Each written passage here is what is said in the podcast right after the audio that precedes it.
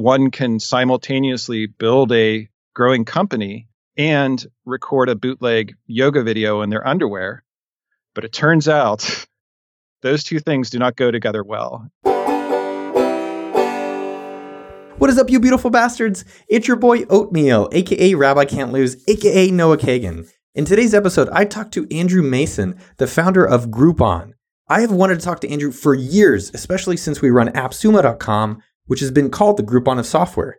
We discuss so many things, including his new company, Descript.com, which is taking over the podcast world with really impressive transcription and a new feature called Overdub. Wildly, Andrew actually emailed me right before Groupon took off asking for help. I totally brushed it off and I forgot about it until this conversation. It's a great example of how to be careful of how you treat people and something we'll talk about in this episode. There's that and an insane amount of other ear nuggets you're going to enjoy. Here's three major ones. Number one, Andrew's opinion on Groupon going public and keeping your company's core while you scale. Number two, how and when to pivot. Do you keep doing something that might be working or try to move into something brand new? And number three, where to get your self worth. Andrew was kicked out of his own company after they went public, and this was major news. How the heck did he deal with his self worth after that? You're going to enjoy those three things plus a bunch more magic along the way. Before we jump into the conversation, go check out Descript.com for your transcription needs. It's Andrew's company. I use it. I like it a lot and it's free. So go check it out for all of your audio needs. Descript.com. You can use it for voice memos and all this other cool audio stuff. Also, a special pre-show shout out listener to Chachi Coop. What's up, my boy from USA? He left a review saying, leave Netflix for a few hours and listen to Noah. I thought that was a really good one. Thanks for your feedback, homie. If you want to shout out in a future episode, just go on iTunes. Even if you don't have iTunes, go on it, leave a review. I check every single one, and I'll call you out in a future episode. I want to talk a little bit about the Groupon stuff just because it's relevant. Yeah. I'm sure you're like tired of that sometimes, or I'm assuming. I don't mind. I just I feel like I've forgotten most of it. The only time I think about it is when I do these interviews and I get asked questions. So I'm always a little embarrassed that I'm not as like uh, fingertippy and pithy as as I wish I could be. How could you forget it? It was such like it took over the world for uh, for a period of time. I'm just doing other stuff, you know, onward, as they say. It's kind of like a sociopathic quality where I don't spend a lot of time thinking about things in the past. It protects me against all the, you know, evils that I commit. That's actually one of the questions I was really fascinated with is like, how did you mentally work through things afterwards? Basically, I got fired in like February of 2013. And basically, from the moment that Groupon launched in the end of 2008 until that day, it was like a nonstop, longest single day ever, basically. like just a crazy rocket ship to hold on to. And then all of a sudden, there was nothing. Like I was just sitting on my couch at home and in a completely different life situation than I was the last time I was at a kind of moment where I could be introspective and contemplative about one's life position.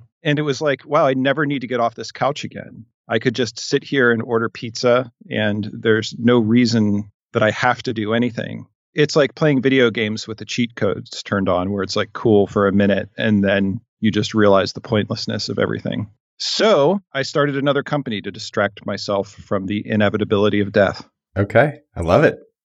I mean, did you order a lot of pizza and sit on your ass for a long time? Before that? Not really. Like I was pretty anxious to get going and do something again and I recorded an album just for fun and of motivational business music and then I moved on to starting another company. Yeah, Detour. Were you nervous coming out of doing another company from the expectation for this guy did this thing and it kills it? I hate the word kills it, but does so well. And then people were like, oh, the next thing better be just as great, if not better. I don't think I was. I've always had a attitude with this stuff of gratitude for having the opportunity to do anything. The thing that just makes me want to punch people in the face is when they say that they don't believe in luck. And I feel like anybody who is working in tech in this time is so unbelievably lucky to be just witness to this moment and participate in it in some way. The fact that I got to do what I got to do on such a scale I really just always felt very grateful for that opportunity. And that gratitude has shielded me from what other people might have perceived as a would have been kind of crushing disappointment or grief at the way that it ended. or kind of expectations of uh, what I'd be doing next. I care what people think, but not enough to do anything about it, if that makes sense, right? So I just, it's another thing I just uh, haven't spent that much time thinking about is what someone might expect of me. I guess for me, I feel like I would be an addict in the sense of you launched this thing, you tried other things. I've read a lot about you, and we actually, I don't know if you ever heard of our company called AppSumo. Yeah. You heard of us? Yeah, sure. Oh, wow. Okay, cool. You know, I actually feel like I might have even reached out to you back when I was doing the point about something. I don't remember the details, but I've known your name for a long time. Oh, I thought you emailed me to make fun of us. No, I'm joking. I think the thing that I found fascinating is that for me is I think I would be so addicted to the hyper growth. And I, I do want to come back a little bit on the Groupon part, but when you launch Detour and now that you've been working on Descript.com, which it's fucking unreal. And we'll definitely, I want to dig into that. I saw the overdub thing today. I was actually most impressed almost that you wrote the ethics thing. I think that was actually almost oh. the most blowing part of it, not the, and beyond the technology of it. But how did you not like get addicted? You launched Detour and you didn't get a million people and a million revenue in the first month, and you know, kind of with Descript, it's doing well. They're both doing, you know, both doing well, but you know, to that level of like hyper growth.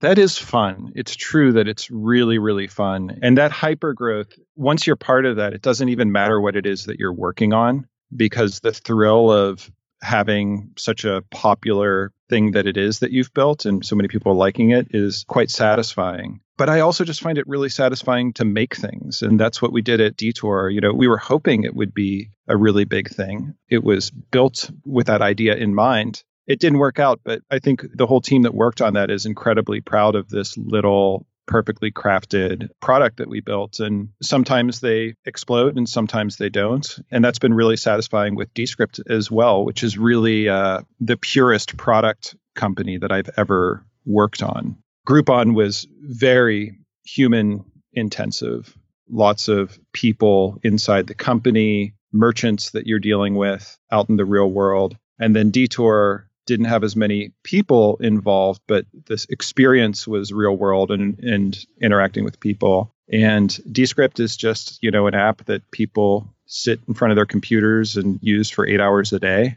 and it's it's just like a pure product. And it's really cool to work on just a tool. I love tools myself. Like I'm a total junkie for, I feel like we're in a golden age of these SaaS tools and I love using them and it's really fun to build them. With the group, and I just want to dive a little bit into it. And I've, I worked at Facebook when I was doing hypergrowth and then I did Facebook apps later, did hypergrowth. And then, so I felt just like a taste of it.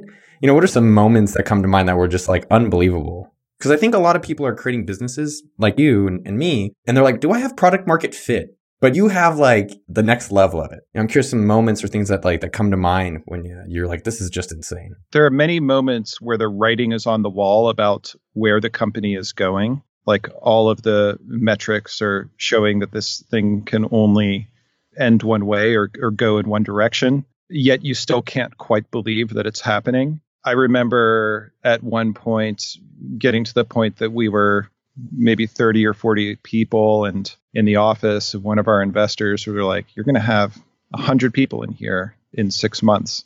And i just remember feeling like you know this cognitive dissonance working for me? How do you do that? Just like seeing that this stuff was inevitably going to happen but having no idea how it could happen. It's i guess that's the first story that comes to mind. I'm sure there are many more.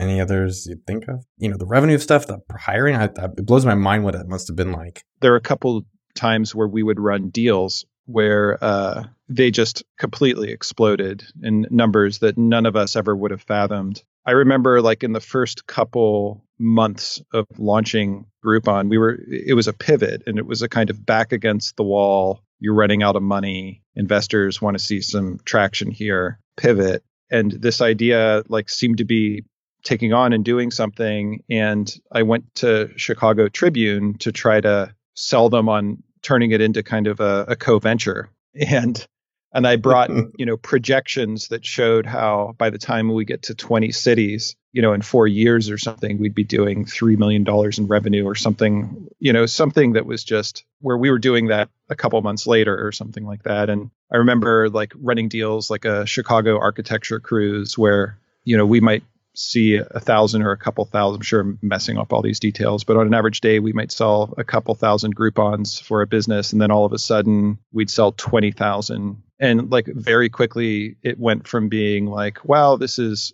great," to "Holy cow, how do we handle this demand?" how do we handle the influx of customers that are going to be coming to these businesses and making sure everyone has a good experience so you end up dealing with the problem of controlling your success and not letting it get too far ahead of you. What deal do you remember being the biggest? Was the Starbucks deal? I remember that one. That was like we all went apeshit in our office buying it. That was a big deal. I think we actually subsidized that, or there was something like that. It was kind of a branding thing. So that doesn't stand out to me as something that was really special, only because it was like uh, it wasn't as organic as some of the the things that we would we would normally do. And it's Starbucks, you know. It's I mean the stuff that always was always exciting about Groupon was when you could run a sensory deprivation tank deal and get them 2,000 customers or give people access and uh, impetus to partake in some experience that they'd never otherwise think of. When I think back on the things that give me satisfaction. It's things like, you know, running a deal in Chicago for a bus that'll take you down to the tour Michael Jackson's childhood sites in Gary, Indiana, which is like the last place anyone would ever want to go on a on a bus tour. But um, you know, it's pretty cool. People did it. Sorry, Gary. our Gary listenership is one of our major metropolitan cities. You know, one thing that I, I think you've experienced to like an extreme degrees. How did you know to change or keep going? I think that's something that a lot of people starting businesses struggle with, including myself, where, all right, I need to keep persevering versus, all right, let's try something else new. How would you got, you know, advise yourself now that you've had all these experiences through that and you guys did that with Groupon? I don't know that I actually have the answer, even though I've, I've done that a couple of times, I guess somewhat successfully, other than like not falling too much in love with any particular outcome or like vision for what the thing is going to be but it's tricky because you need to do that to some degree in order to persevere and be resilient through the inevitable setbacks you're going to experience. So with Detour, we just went until we had tried everything we could try. But we built Descript inside of Detour and we're incubating that idea. And we knew from pretty much the moment we started working on it that it was something that we were going to have in our back pocket for a rainy day if we needed to. And so I think we always tried to have visualize a plan B. A here's your theory on what's going to work, but let's familiarize ourselves with a different path.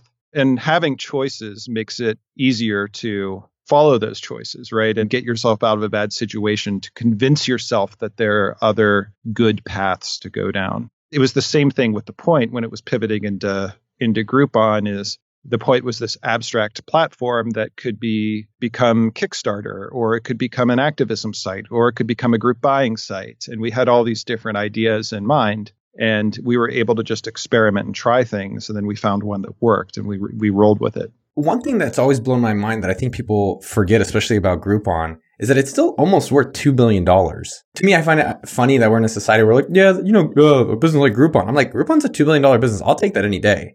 And so I always think it's impressive that you invented a category of sorts and then, you know, it's still sustaining around. One thing that we're struggling with, and I'm curious how, you know, you've learned from it, is that you had, you had the Andrew essence, right? And in the culture of your team, not just you, but which is like goofy and you guys were quirky. And that changes over time as, as you have quote unquote adult supervision. The investors want something or your customers now don't like you using uh, swear words and so that's something I'm trying to figure out. And I love your advice is like, how do you balance growth with also being true to yourself? You know, something that you've gone through. And, and now when I go to Groupon, it's like the copy is pretty, it's pretty standard. When, when you guys came out, it was, it was hysterical. And it, it absolutely kind of, I don't know if we copied you, but we have our own where like we have sumos and we kidnap people and we eat a bunch of tacos all day and stuff like that. Yeah. The, I mean, I look at Groupon now and any like, you know, remote piece of personality has been surgically stripped out of it like first of all groupon was a company that just lended itself to to weirdness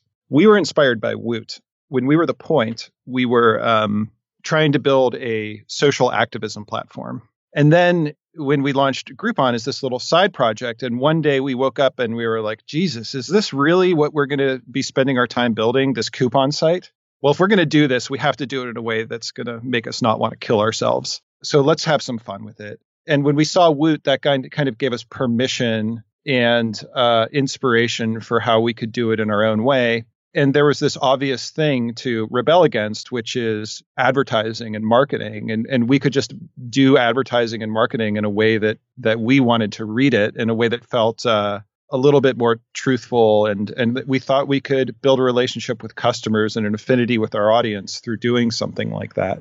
And it worked. And um, that was just a open door for people in the company and myself maybe foremost among them to be their their own weird you know individual selves. And if you had asked me when at that point before we filed to go public i think i would have said like yeah you just if you're just yourself you know everybody will everybody will recognize that and it'll all be okay. And then we filed to go public and we went in the quiet period. And this came up recently just in conversation somebody brought it up. I uh I had this video that I'd put on my uh, YouTube, like when I was um, before I started Groupon, where it was like me doing a bootleg yoga routine in my underwear in front of my Christmas tree when I was like 25. And uh, I just thought it would be cool to like. I had a, an actual yoga DVD playing off screen, and I was just doing all the moves. I'm not good at yoga, and I'm kind of schlubby but uh, I was trying to do all the moves, and then later I recorded a voiceover, and then I uploaded like this 60 minute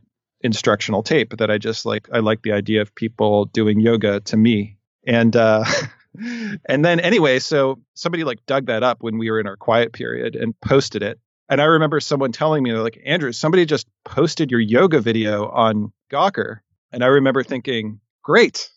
that's sounds that's a re- I thought that was a funny video. Like this is great. And to me it was like, well, you know, I've I've built this company that's doing billions in in bookings and it's growing like crazy. And obviously people will see that one can simultaneously build a growing company and record a bootleg yoga video in their underwear. But it turns out those two things do not go together well. And the press and whoever else were all like no i'm sorry. There's no way. Like that is a clear sign. And they were probably right uh, so the company I'm doing now and Detour, when I did that, I don't think they they don't have as much space for that kind of. Uh, it's their tools, right? And and you just want to mostly get out of the way. I need to think about it more. You would think I would have thought about it more, but all I can do is share my experience, and I don't really know what the solution is. Sorry. No, don't apologize. I appreciate you sharing your story. I did just quickly dig up your email. You did email me in 2008 and so you made me start reflecting on, wow, I should not be mean to people. I didn't brush you off, but you said, Hey, my name is Andrew Mason. I'm the founder of a startup called The Point and an early mint adopter. We use the same PR agency. I really enjoyed your article on building a waitlist. Could you spare a few minutes for me to pick your brain? There are a couple of things we're considering trying. I'd love to hear your thoughts. Thank you very much, Andrew, and your phone number from The Point. And I just, I wrote, I'm a bit busy lately, but if you have a specific question, I'm glad to answer them on my blog with everyone else. Thanks for reaching out. You know what I would say is actually really interesting. I met Tim Ferriss before he got real big. I've emailed with you, the guys from Buffer, the guys from Product Hunt. There's definitely something there where I don't think I was mean to you, but I definitely probably could have been a little bit more helpful. Definitely interesting to think about who of them is actually going to go on to do interesting things. So just be nice to everyone or be as nice as you can be. I don't know, man. It's hard. I remembered something like that. I, I right. I remembered reaching out to you, and I remembered like, but actually, like hearing that now, I'm like, and having been in the position of being a recipient of a lot of emails like that, I appreciate that you even did what you did and responded. Like I remember, um, I had an idea. It might have been the point, or it might have been another idea I had before the point when I was in grad school, and I reached out to Jimmy Wales, and he wrote back to me. Like he wrote a long email back to me and it was so meaningful. It was so impactful that he did that. And I remember thinking about that every time somebody like that writes me an email and just being like, I'm such a shitheel for not being Jimmy Wales right now and just ignoring this because it was so meaningful for me. And, you know, like uh, Scott Heiferman, who runs Meetup, when we were the point and we were nothing at all, he saw that company and he said this is such a cool idea. And he flew me to or he invited me to new york to present it at a new york meetup. And and it was such a important moment for us. And uh, i hate talking about business so much. When people want to talk to me about business i just like couldn't be more bored. And i wish it wasn't the case but i just really just hate talking about startups and technology. And i don't know how to do with that because i because i do feel like i have a responsibility to get over it and uh, and be useful. Yes and no. I mean, you should do whatever you want. I guess it's interesting that as much as you hate it, that's also your life. Like you've chose to go back into the pool or the ocean of living in SF and working on a, you know, a funded tech company. Yeah, but there's something. I guess there's something that uh, that's hard about boiling things down to lessons. I, I don't know. I've just never felt quite in my skin when it comes to taking everything about these experiences that we have and distilling them into something that's universally applicable. So maybe that's what it is. No, I was just thinking through that specifically because for me, I moved out of SF because I was tired of talking about startups all day. Like, I don't want to hear about funding. I don't care about like anything going on with your startup. So I moved to Austin a while ago. Just mm-hmm. you know, even though I grew up in the Bay, I would assume similar to me, we love this stuff though too. Like, I love seeing Descript. I love seeing the overdub thing we're, we're going to talk about. So it's a little bit of a balance because out, you know, out here, you know, I do miss being around people creating crazy shit. I think what maybe it sounds like from you is like you're just tired of being like, or not tired, you just don't spend as much time being like, well, what's life lesson I can share with other people about it? Are you more just thinking about the next thing or just thinking about what's going on in the, the current projects? Maybe it's just like, you know, I just don't want to talk about a lot of people write write to me about their like coupon companies and stuff like that. and that's the thing that I that, that I have a hard time. I think people think that like I I left Groupon because a lot of entrepreneurs do this. They're like they stick in the same space for a while. And I think people think that like I left Groupon and I just sat around thinking about coupons like nonstop since then. But it's not the case. I've not thought about coupons for more than two seconds outside of when somebody's asking me about coupons. Okay, but most important question, probably this whole conversation is: Do you like a good deal? I helped start AppSumo with the team, and, and we've been running almost 10 years. And I, I start reflecting, like, dude, I love a good deal. Like, I can't help myself. and if it's not a good value, it's really hard for me to, to do things. Yeah, I love a good deal. But, you know, one thing I would actually reflect on, I'm sure you're noticing this as you went from Groupon was a little bit more of a marketing business. And then you went to Detour, which was an app business. And then I would say Descript is a software, SaaS, podcast business. And I don't know if you've experienced this, but for myself, I've really enjoyed changing verticals. It's something I've been thinking about recently. Yeah. Like the people you meet, the marketing, the problems, the developers, the customers. And I'm just like, oh, I really like right lately we've been doing a lot of e-commerce, a little bit more on and podcasters and some of our products at Sumo. And it's just so interesting yeah. to learn new things around uh, different verticals. Yeah, yeah, that's true. Actually, now that I think about it, uh, by the way, I should say like a lot of things that I say, they're like thoughts that I've never thought before. And I now realize that I don't hate talking about business but maybe there's something there but that general truth is not true because i actually find this very interesting too like i've really gained an appreciation for how not all businesses are created equal and the way that they tend to be perceived in the you know the broader culture the mechanics of businesses matter so much and they're so different the mechanics of groupon versus detour and descript just couldn't be more different and some businesses are way easier than others have you had that experience my friend Brian, yes, I have. And he always uses the analogy there's some businesses where you're pushing the ball up the hill, and there's some businesses where you're pushing the ball down the hill. And I've definitely noticed that where there's some things I'm like, this is just working. I'm not having to do much effort and people want it. And there's other ones where I am begging. I'm like, please take these services. And that's tough because we all, obviously we all want the ball to go down the hill, but it's not always the case. I'm just like learning the new verticals. Like lately we've been doing Shopify stuff and similar to you, we've been doing a lot more podcast stuff and working in those verticals. I think part of it is almost just meeting the different people in these worlds. Like all the people I met at the Facebook social network, app world, uh, and so forth. You know, I think in companies, we know the truth. You probably know the truth of things that are going on at Groupon at the time. As things were happening and starting to shift, did you know, like, hey, some of the, the fundamentals of our business aren't working, but did you guys try to change it? Because let me clarify. You know how Friendster was fucked up and everyone on the outside was like, oh, just make it faster, make it faster. Mm-hmm. And then mm-hmm. on the inside, though, if you talk to Jonathan and those guys, they're like, "Yo, we just had a bunch of bunch of problems. It wasn't we weren't able to do it." I wonder, you know, as Groupon, like as people weren't going back to the stores and, and different challenges, did you guys have a bunch of solutions of like create your own restaurants or create your own other, you know, online things? I guess I was curious, like what you would do to kind of keep it growing and or you know get it back to a, larger size when you were there. Or... For us, I think the product at the beginning was a deal a day, and the value proposition was it was all about discovery. Here's this incredible restaurant or experience that maybe you wouldn't otherwise try. But if you're ever going to try this, today's the day because you're going to get 50% off. It was this breath of fresh air in your inbox every morning and there was a novelty component to it and it felt rare, right? And and everybody copied us. Like there were literally 2000 Groupon clones, which I think to like, you know, you have to count to 2000 just to take a second and appreciate how crazy that is. And when that happened, that took away the scarcity that we had carefully baked into the mechanics of the product. So there was no longer a deal a day. There were 30 deals a day in wherever your city were. They were just dispersed across a bunch of different platforms.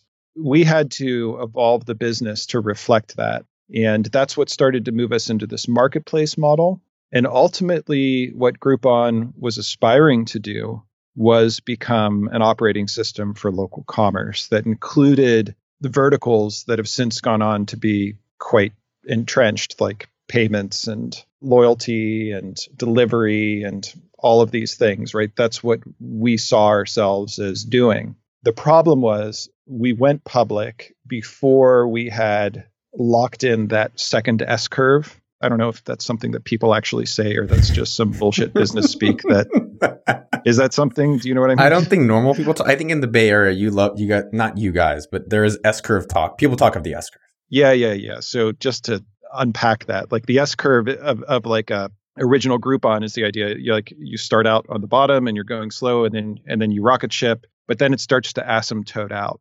And what you want to do is kind of layer in a second S curve while the first rocket ship is going, so that by this the time it asymptotes out, you've got a second one that's carrying you up to the moon.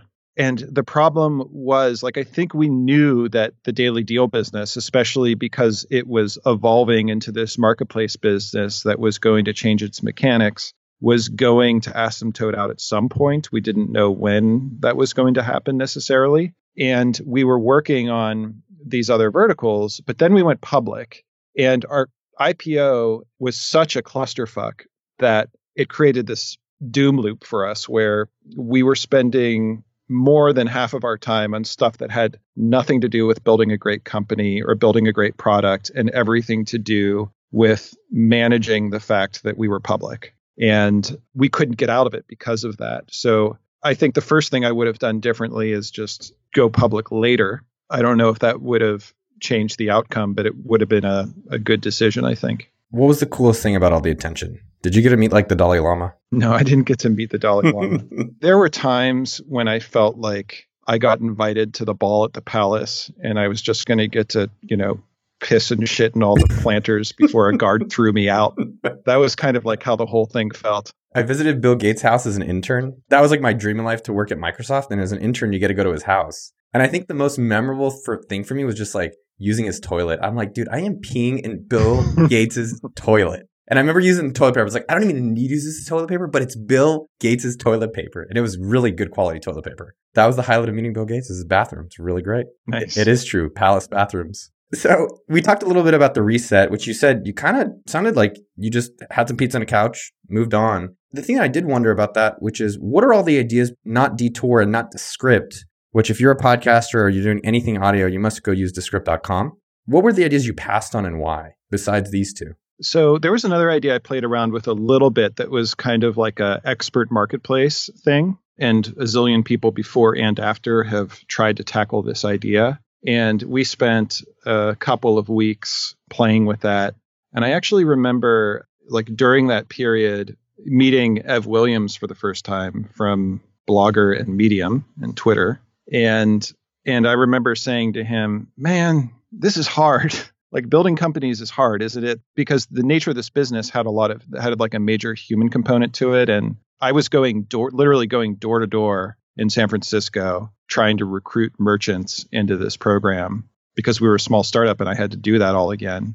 And I was explaining this to him. I was like, "This is hard, isn't it?" He was like, "No, like that sounds hard. My thing isn't hard. I just sit in front of my computer and type things."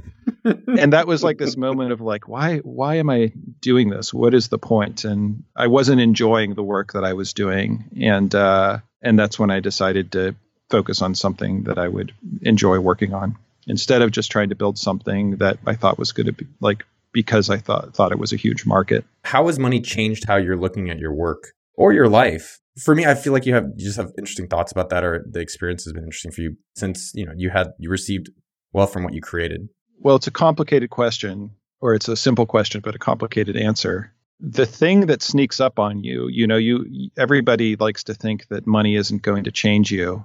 But then once you get enough money in the bank account and then you go and you buy a $5 latte or something like that, and all of a sudden this thing is no longer there that is almost universal to the human condition of that being a kind of, however small, but a trade off. There's an actual loss when you make a spending decision, not just for buying a cup of coffee, but for buying a, a motorcycle, right?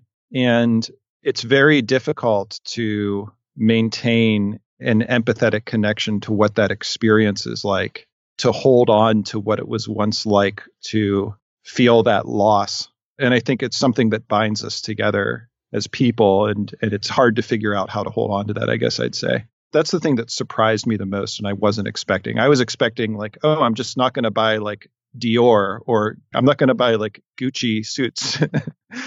and that by virtue of that, I'll be completely the same, but it's a little bit more it sneaks up on you. Has it changed about what you're working on next cuz you're like I don't actually have to work? Not so far. Maybe it will in the future. Because I still have this, you know, Protestant work ethic and I have kids and the idea of just not working my ass off terrifies me. That's interesting. You know, I, I think we're programmed in a way that that's where we get our sense of self worth is from the work that we're doing. And I think that's going to increasingly be a problem as it becomes difficult to find types of work for the average person that feel like they're impactful somehow.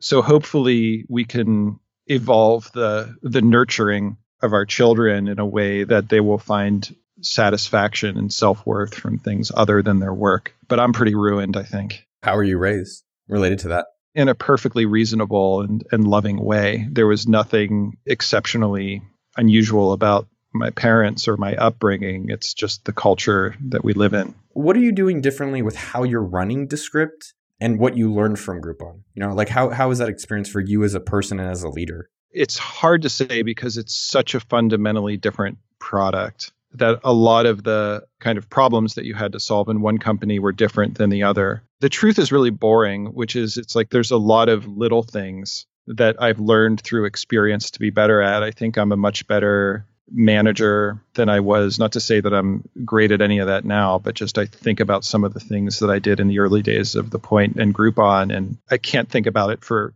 too long, or my sense of self worth will plummet. How are you running Descript differently than you ran Groupon? You know, just in all the ways that somebody who's run stuff for a while would run things differently. I always felt like uh, at Groupon because I was often the least experienced person in the room.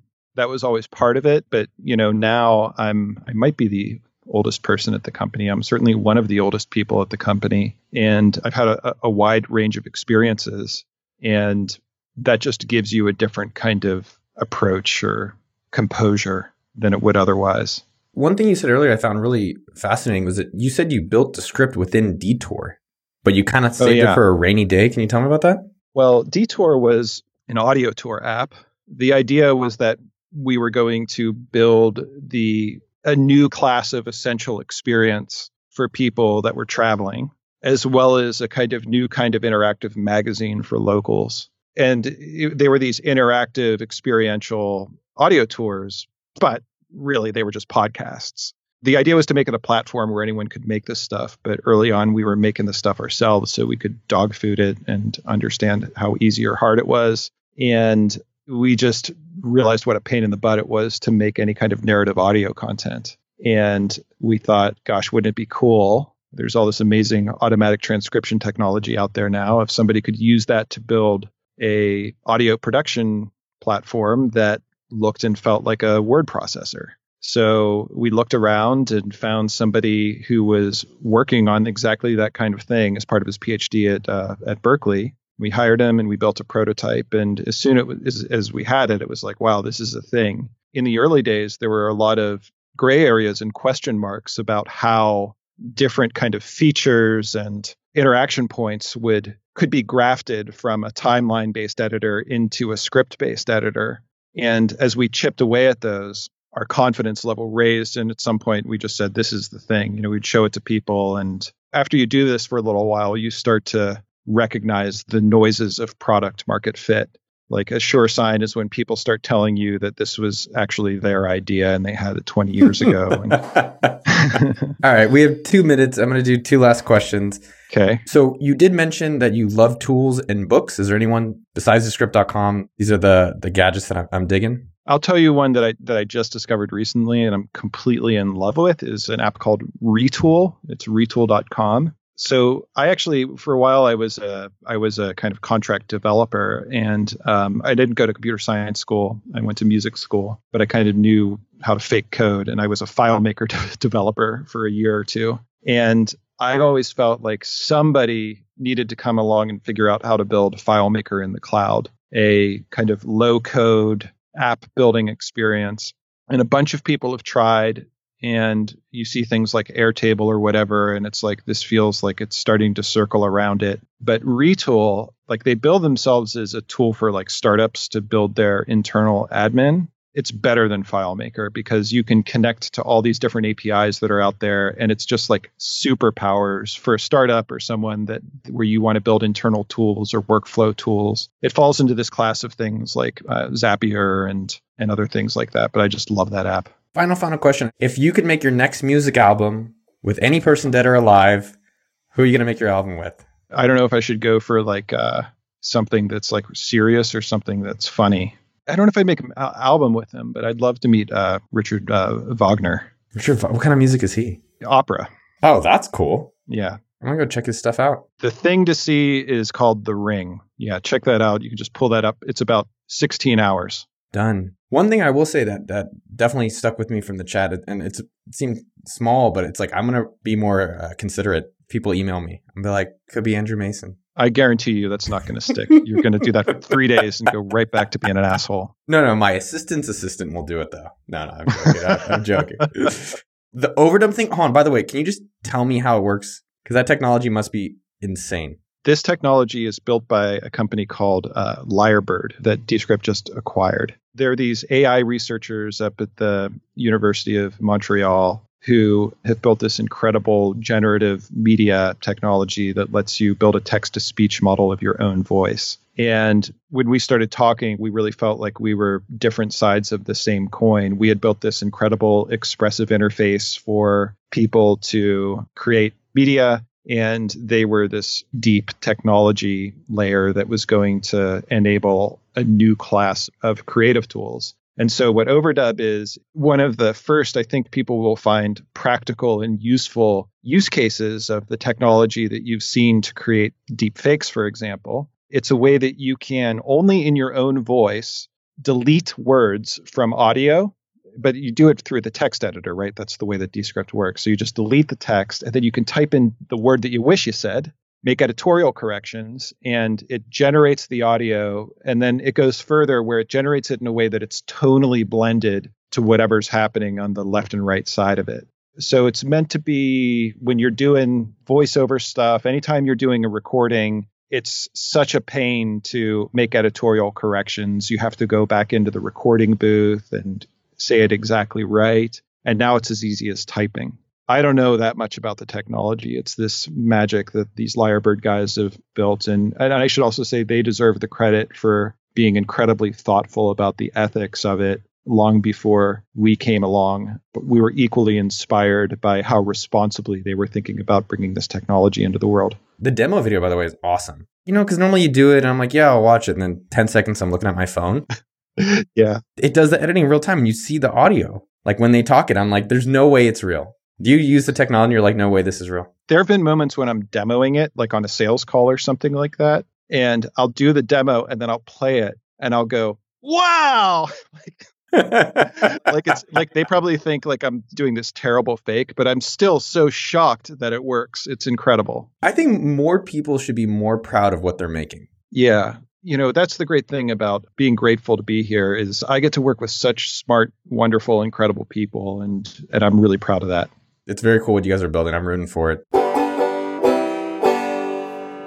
All right, that's a wrap. I hope you liked the episode. If you did, go check out Andrew's new company, descript.com. Also, show him some love. Let him know that people listened to it and enjoyed this episode. Hit him up on Twitter at Andrew Mason. Tell him you really love his accents. Next, text a friend you love them. Yo, dog, Let's make some Mai Tais together. And before you go, let me know what you thought of this episode by emailing me podcast at okdork.com. I check it when I am alive. I check it when I'm not meditating. I check it sometimes. Also, remember to go check out descript.com. Andrew Harchu, descript.com for all your audio transcription magic needs. Final special thanks to Jason at podcasttech.com, as always, for making these podcasts sound so damn perfect up in your ear nuggets. Also, thanks to Sean, David, and Mitchell, who's joining the Dork team. And a special shout out to my boy Olman. What up, Olo, at appsumo.com this week. Just want to let you know I love you, dog. What's your favorite coffee drink?